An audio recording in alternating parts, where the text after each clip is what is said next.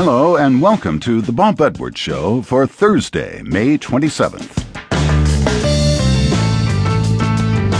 Today's program concerns important issues in the news. Don't ask, don't tell has been the standard for the service of gay people in the United States military, and it's a policy Washington is abandoning. We'll discuss that with Joe Solmonese, president of Human Rights Campaign.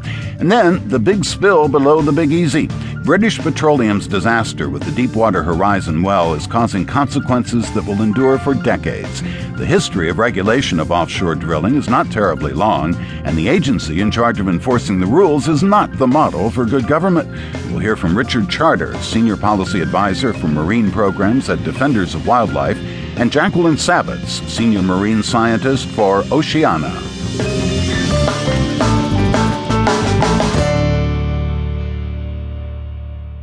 President Clinton stumbled badly when he came into office in 1993 and immediately tried to end the ban on gays in the military. His attempt exploded in controversy, and he fell back to a compromise solution don't ask, don't tell.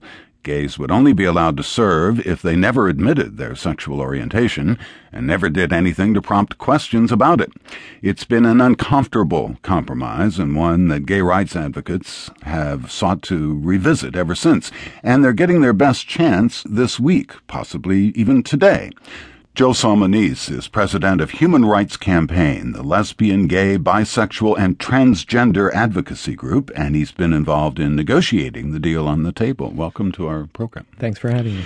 How many troops have been discharged um, for being gay since 1993? Uh, nearly 14,000 since the policy's been in place, and many of those uh, individuals, brave individuals uh, who would love to be serving their country, are in mission critical roles, uh, namely uh, uh, foreign language translators, you know, linguists, Arab language translators, uh, roles that are sorely in need in the military, particularly as we fight wars on two fronts right now. And uh, what's the compromise on Don't Ask, Don't Tell that we saw take form this week?